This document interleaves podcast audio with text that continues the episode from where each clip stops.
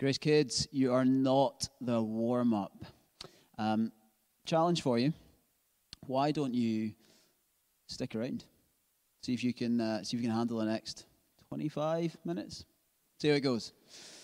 Uh, when you read the Bible, do you really read it? I mean, do you really read it? Do you read it as God's word? Do you do you search through it and and look for life and truth, or do you just read it like any other book?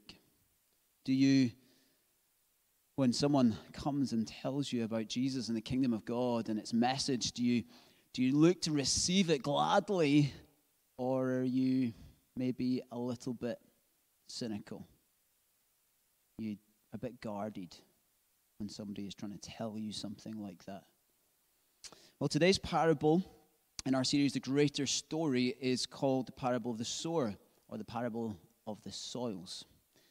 And we're going to ask one question off the back of this. One very simple question.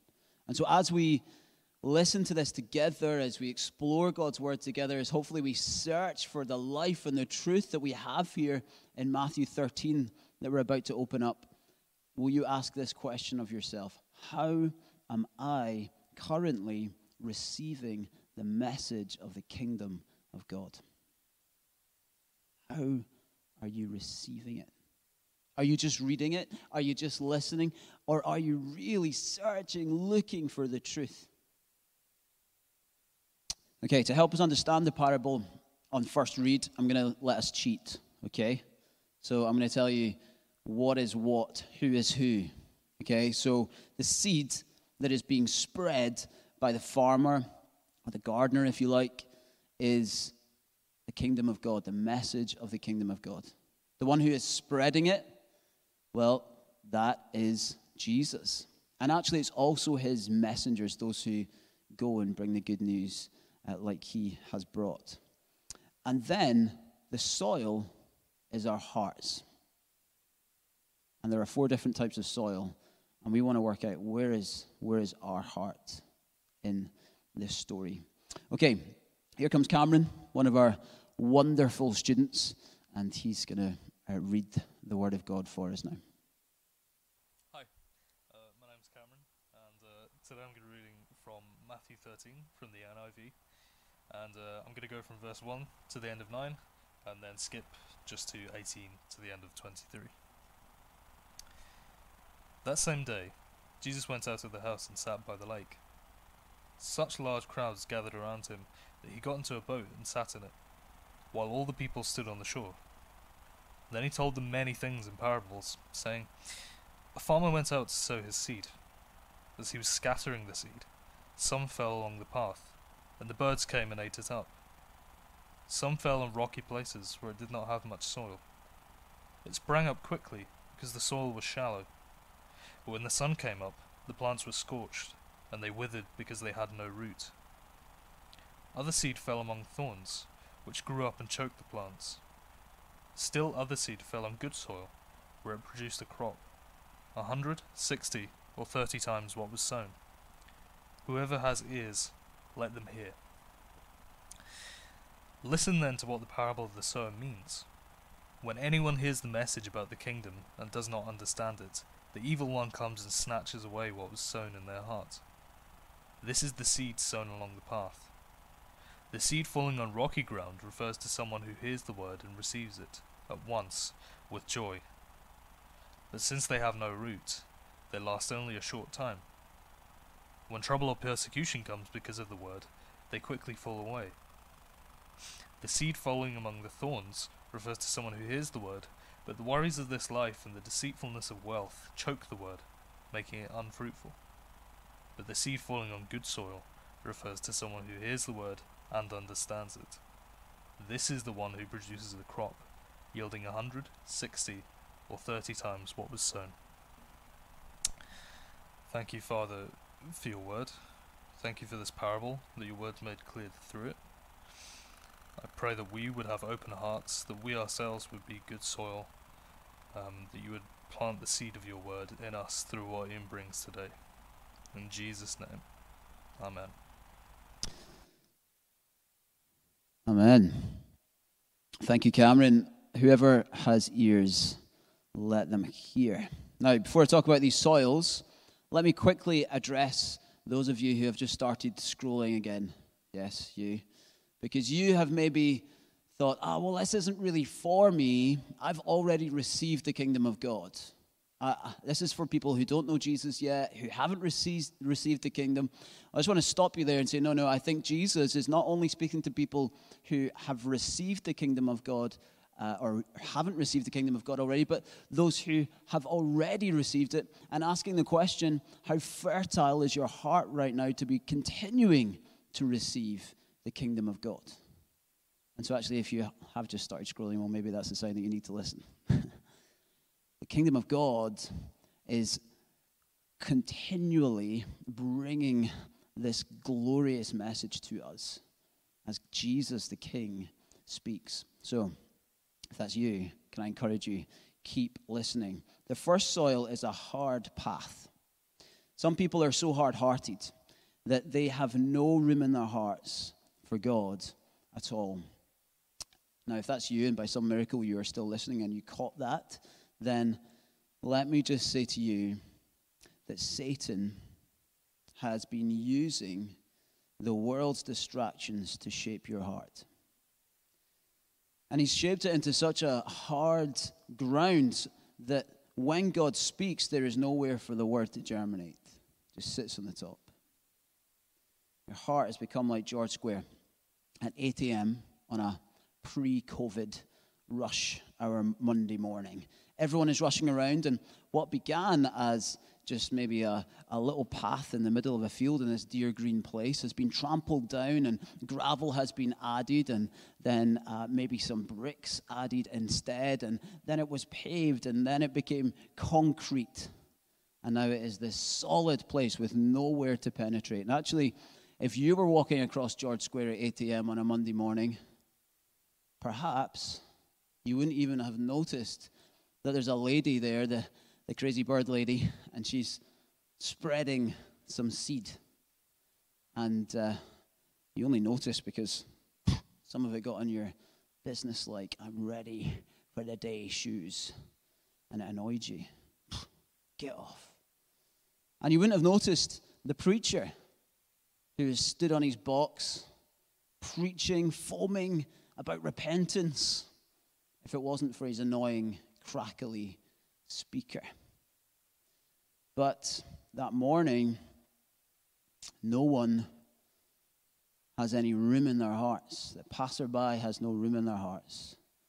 They're too hard to receive the kingdom of God, just in the same way that that ground is not going to be fertile for those seed to grow up, to shoot up, to germinate. And then the pigeons eat them all up, or Satan comes and steals, devours any of the gospel seed that's landed on the hearts of the passers-by. The seed that falls on the rocky path is interpreted in the King James Version, uh, verse 4, like this Some, feeds, uh, some seeds fell by the wayside, and the fowls came and devoured them up. That, of course, is where we get the phrase fell by the wayside. We use that phrase to mean that people didn't last. They started, but they didn't last. But actually, the original meaning here is not that. It was that the potential of the kingdom of God landed upon someone on their heart, and then instead of starting at all, it wasn't realized and it was discarded, devoured, gone. Are you just going to let the kingdom potential sit on you before you're robbed. Now, you're hard ground. So, if you want to do anything about that, you're going to need help. You're just ground. So, pray to the gardener, pray to the farmer. Ask him to show you a true and better kingdom than the world that has just given you false promise after false promise. Then ask the gardener to get his trowel in there, to dig you up with whatever he's got to dig you up with, even if that is really painful. And it probably will be.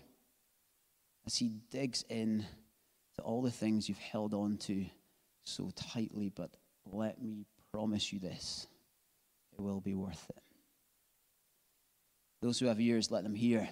Receive the love of the king, receive the kingdom message. The second soil is rocky ground. In March last year, I was that excitable person who um, set my alarm for daily exercise and baking bread and Bojo's announcements and um, even pots and pans on a Thursday night. I was out there. But now, needless to say, I'm not doing any of those things. I'm particularly not tuning in, Boris, sorry. Um, and I'm certainly not setting my alarm um, to go and get the bread out of the oven. Sadly, some people's experience of faith looks much the same. When I first encountered Jesus and started following Jesus, some good friends of mine made commitments too. We were young, full of faith, we were excited, we were going to everything that we most possibly could in the church and conferences and uh, Christian bands who were playing. We were there, we were at it.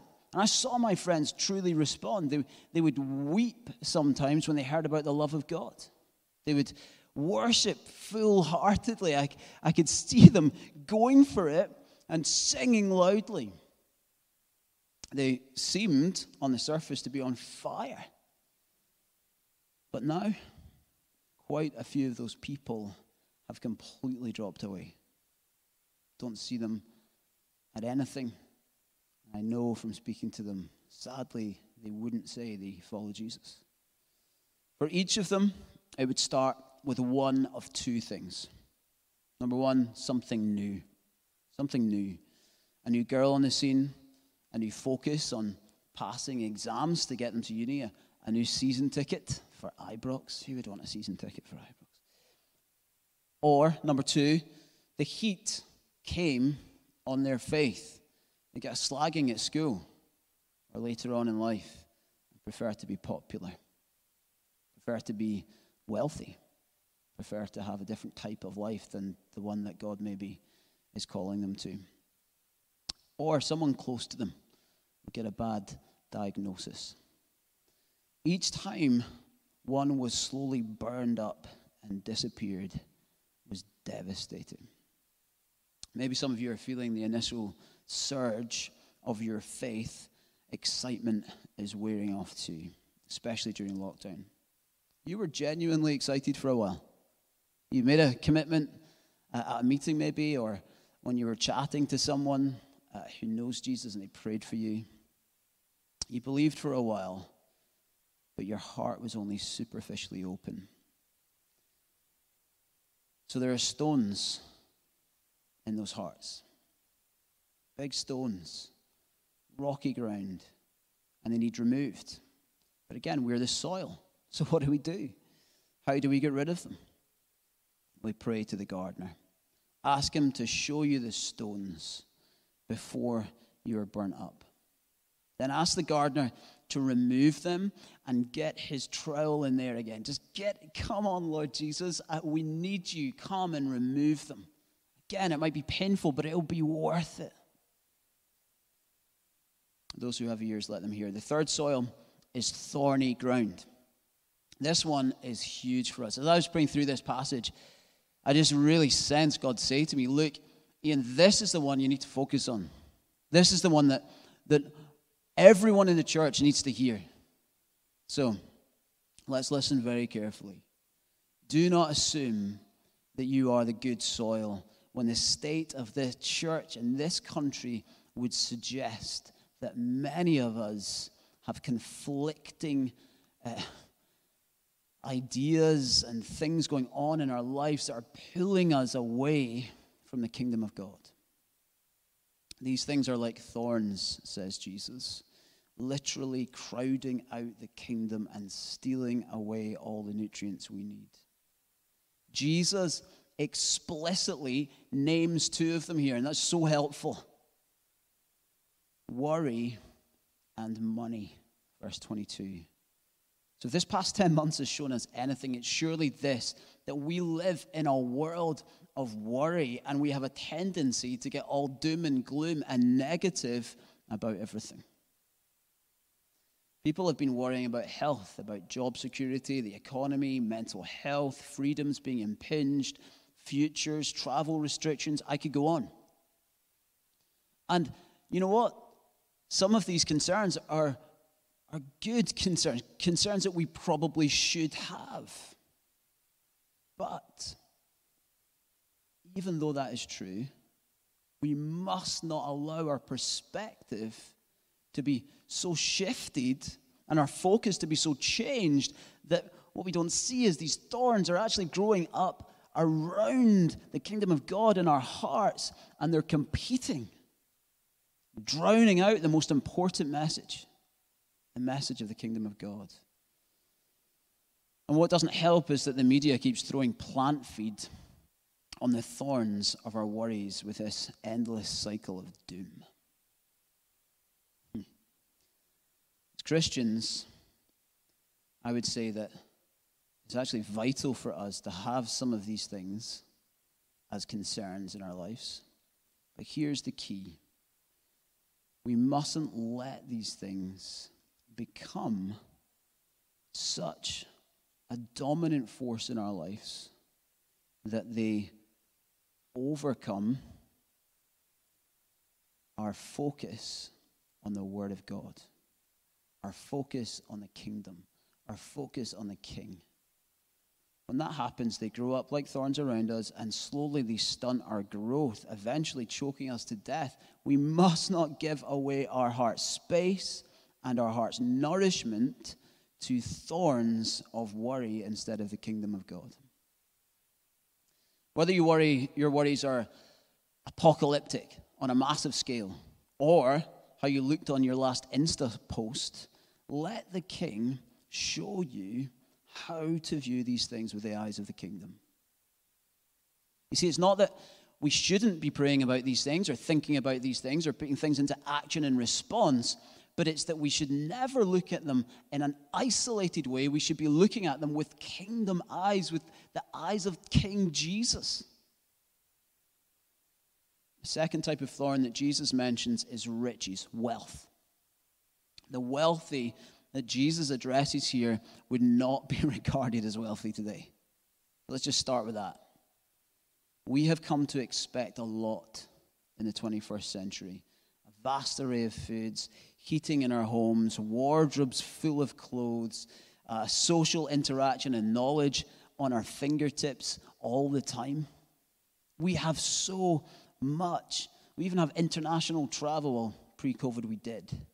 But these things can dull our senses to the things of God. We expect these things all the time, they just become normal to us. We replace his comfort with duvets and Netflix. We substitute his love with porn and social media. We undereat from the bread of life and overeat on an unending supply of comfort food. We no longer search and long for the truth of God's word. We just Google search for a thin anecdote to plaster over our conscience. Real, God given life, eternal life, is dulled by the riches of a world that will just fade and spoil and die. John Steinbeck is arguably one of America's greatest ever writers. And most of the best known novels that he wrote were actually written uh, with the backdrop to them being the Great Depression in the 1930s in America. He wrote Of Mice and Men and The Grapes of Wrath, brilliant novels. And so you might expect that if they were about this Great Depression and there was such a concern about economic collapse, that he would have as a real high value the, the strength of the, of the economy, that we would be wealthy, that we would be rich. Well, here's what he wrote in a letter to the presidential nominee Adlai Stevenson in 1960 A strange species we are. We can stand anything God and nature throw at us, save only plenty. If I wanted to destroy a nation, I would give it too much. And I would have it on its knees, miserable, greedy, sick. We may not see it creeping up beside us, but riches and the addictive comforts they bring. Honestly, I feel this. If you don't feel this, I'm not sure you're seeing the kingdom of God. They often stunt, shrivel, and strangle our faith. Puritan Richard Baxter said this When men prosper in the world, their minds are lifted up with their estates, and they can hardly believe that they are so ill, while they themselves feel so well. Ask yourself Am I changing? Am I making a difference to the people around me? Am I producing fruit of the kingdom of God? Is the love of Jesus increasingly seen in me? Or am I sick? Am I spiritually sick? And I don't even see it. Okay, we've got worries and riches in our lives, and they are stunting, but we're just the soil. So what do we do? We pray to the gardener. Ask him what riches are stunting your growth. Then I challenge you pray the most daring of prayers for the gardener to remove whatever riches or whatever worries that have become thorns in your life. That will be painful, but it'll be worth it. Those who have ears, let them hear. The fourth soil is good soil. The final soil, the good soil, has been opened up. It's plowed, it's soft, and it's ready to receive the seed of the kingdom gladly. Hearts that are ready and ripe and waiting to hear the word and understand it and produce a harvest. As you receive the kingdom with an open heart, it leads you to more and more crop producing multiplying season after season. It becomes your nature, it's who you are. You might gladly receive the message to go and, and find the strength one day as you hear that message to strike up a friend, a conversation with a friend. But then you, you do that and, and you get a surge of faith for what God can do, and, and you think, okay, I, I want more of that. And, and, and then you, you hear that call to go again. And, and next time you meet with that friend, you don't just strike up the, a conversation about God. You, you then ask them, look, how could I pray for you? Or, or maybe you tell them the story of how God came into your life. And then maybe you don't just ask them what you could pray for them next time. The next time you go, you say, look, can I pray for you now? Or, or maybe you notice that they're struggling with something particular and you think, I believe God could bring a miracle there.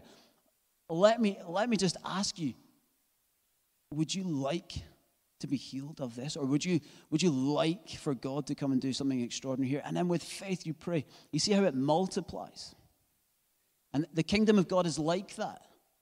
We, we take steps of faith and we see the kingdom of God multiply in us.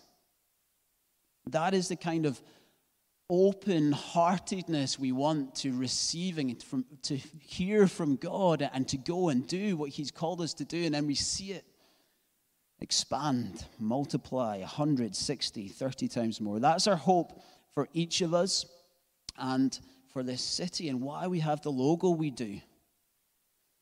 Is it possible to get the logo up? That'd be okay.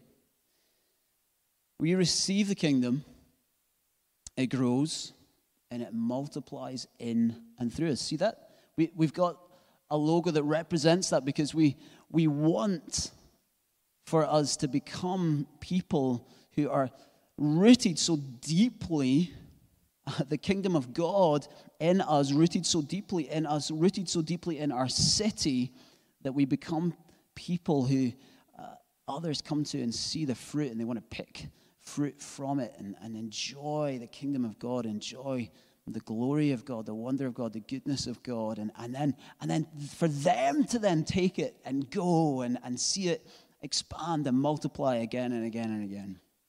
So to understand here is more than to have knowledge, but to receive the life of the living and growing kingdom of God and to have it bring fruitfulness in our lives and the lives of those around us.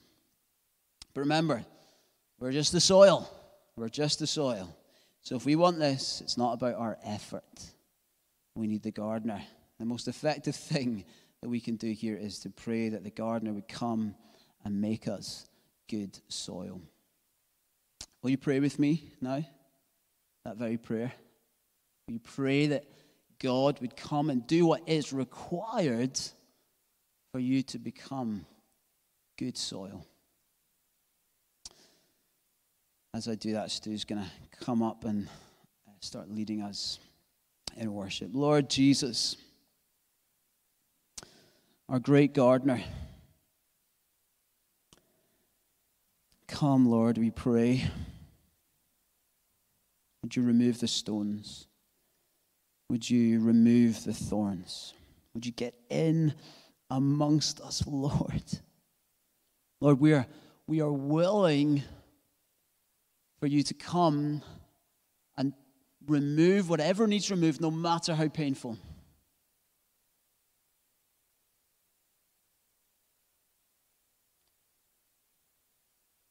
Lord, help us to really mean that prayer.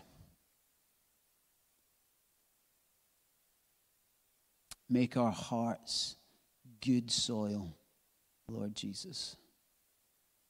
Have the kingdom of God thrive in our hearts and let it not only change us, but change the people around us. Change this city, change this nation, change the world. Come, Lord Jesus, we know only you can do it, our great gardener. In your wonderful name.